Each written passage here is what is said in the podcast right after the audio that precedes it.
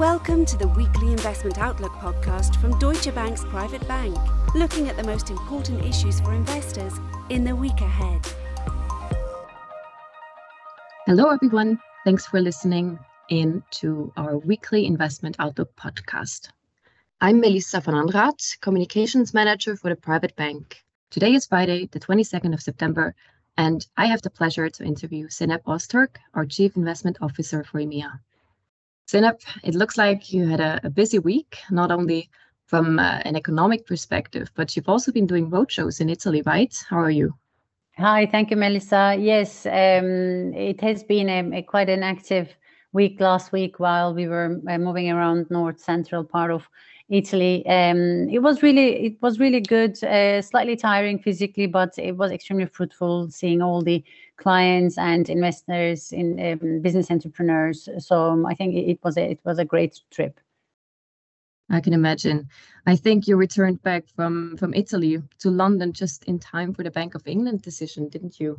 And uh, they decided against popular expectation not to raise rates. What's your take on that, and uh, what were the market reactions telling you?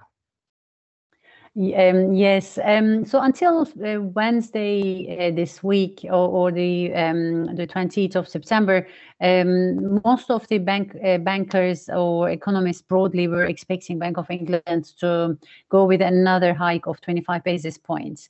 Um, and the main reason for that was the core inflation was being still elevated, and most of the on inflation being around 7%, which is uh, higher than the, uh, the previous uh, print. Therefore, uh, the kind of consensus was that Bank of England will most probably be forced to make another increase now, and then most probably they'll pause uh, until the end of the year.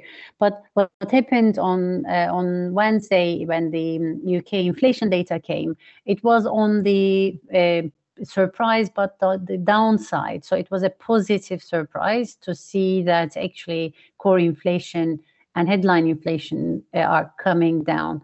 Even though it isn't a major drop, but it is still a downward sentiment.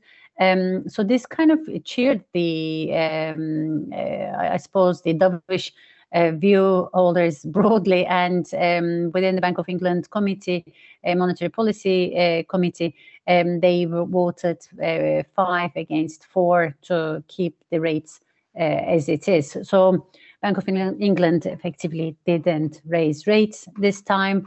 Um, and leading towards that decision, actually, we saw cable really um, had a quite a big uh, sell-off, and since then uh, it is still holding up relatively weak. Now, staying with central banks for a moment, uh, the Fed also kept rates at the same levels, which I guess wasn't surprising. However, Powell mentioned that they will have to do more in terms of uh, also monitoring policy to get back to the 2%. Two things here. First of all, how do you assess the likelihood of a soft landing scenario? And secondly, do you anticipate another Fed hike this year? Um, this is a great question because uh, Fed is the key central bank that uh, everyone is very closely observing. It has a significant impact across the global economy.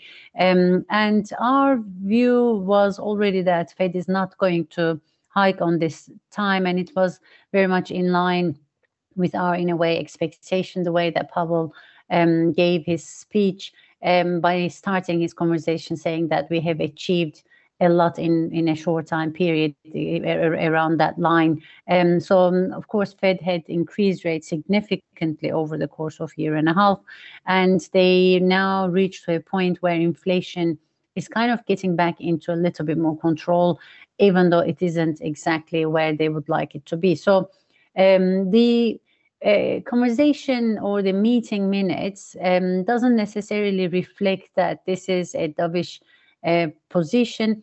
And, and Powell was very careful in his messaging as well. But what at the end, to where we are now, they, they pose the rate hikes. And in their uh, economic projections, they have um, increased the GDP expectation for 2023, which is important also to see.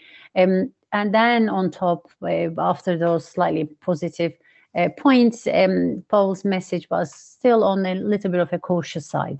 So you cannot completely relax by saying that it's it's, it's a done deal, no more hikes and potential cuts going going forward. It's more mm. around um, no more hikes we, uh, for this year um, is what we expect as a base case until uh, unless something um, completely dramatic happens in terms of the uh, inflation data going forward.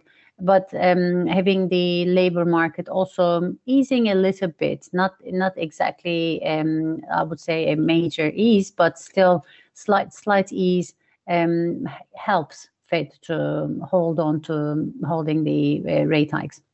But it will be an outcome of uh, the year end um, and how are we going to close the year in terms of the core inflation data will then start to define the 2024 actions for the Fed.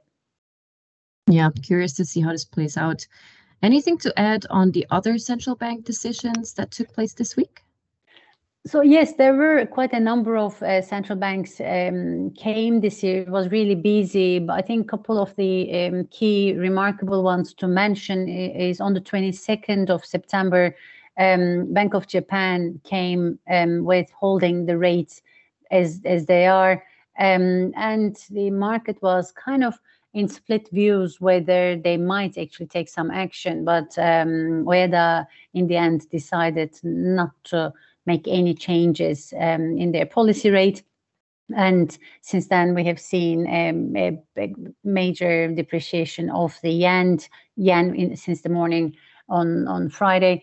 Um, and go, what, what other uh, key ones to mention is uh, Swiss National Bank was a little bit off on the surprise when they decided to pause. Um, this also had an impact on the currency. And an interesting one, in a way, is um, from an emerging market point of view, Turkey Central Bank um, decided to hike by another 500 basis points. So that was um, quite a big jump. Now the rates reached at 30%. Um, but if you look into the currency, what you would normally expect for some uh, some balance of the rates, currency should um, come down in a way and start to appreciate. But it wasn't the case for um, Turkish lira. So my point is um, all the central bank actions and their reflection on FX markets is not going in the in the direction that you, what you would normally expect from a, a, pure textbook point of view. I think fundamental growth concerns are playing out quite strongly now on FX market as well. Got it. Zeynep, one last question. With everything that we heard from you today and also looking ahead, what's your advice for investors? How should they position themselves? Um, that's a that's a great question again, Melissa. Um, actually, what we are going to have next week is our experts in-house call, and we will talk extensively about uh, our views, uh, our forecasts, and how we are seeing the world um, for the next 12 months period. So um, I think it would be a great opportunity for our investors to dial into that and listen to it. It's on the on the Tuesday.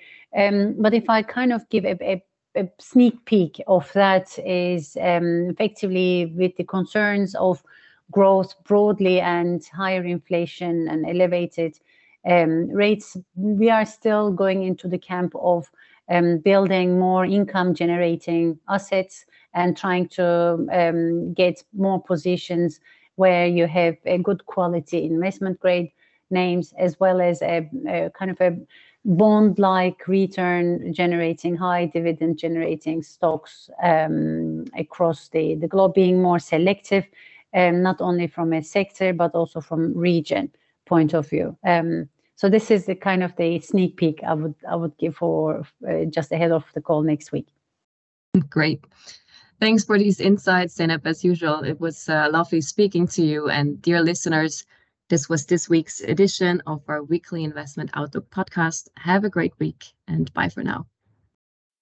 In Europe, Middle East, and Africa, as well as in Asia Pacific, this podcast may be considered marketing material, but this is not the case in the US. No assurance can be given that any forecast or target can be achieved. Forecasts are based on assumptions, estimates, opinions, and hypothetical models which may prove to be incorrect.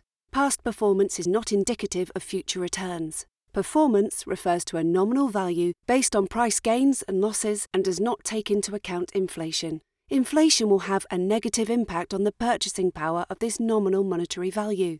Depending on the current level of inflation, this may lead to a real loss in value, even if the nominal performance of the investment is positive. Investments come with risk. The value of an investment can fall as well as rise, and you might not get back the amount originally invested at any point in time. Your capital may be at risk. The services described in this podcast are provided by Deutsche Bank AG or by its subsidiaries and or affiliates in accordance with appropriate local legislation and regulation. Deutsche Bank AG is subject to comprehensive supervision by the European Central Bank, by Germany's Federal Financial Supervisory Authority, and by Germany's Central Bank.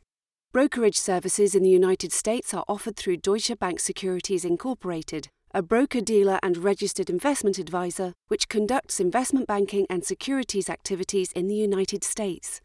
Deutsche Bank Securities Incorporated is a member of FINRA, NYSE, and SIPC. Lending and banking services in the United States are offered through Deutsche Bank Trust Company Americas, member FDIC, and other members of the Deutsche Bank Group.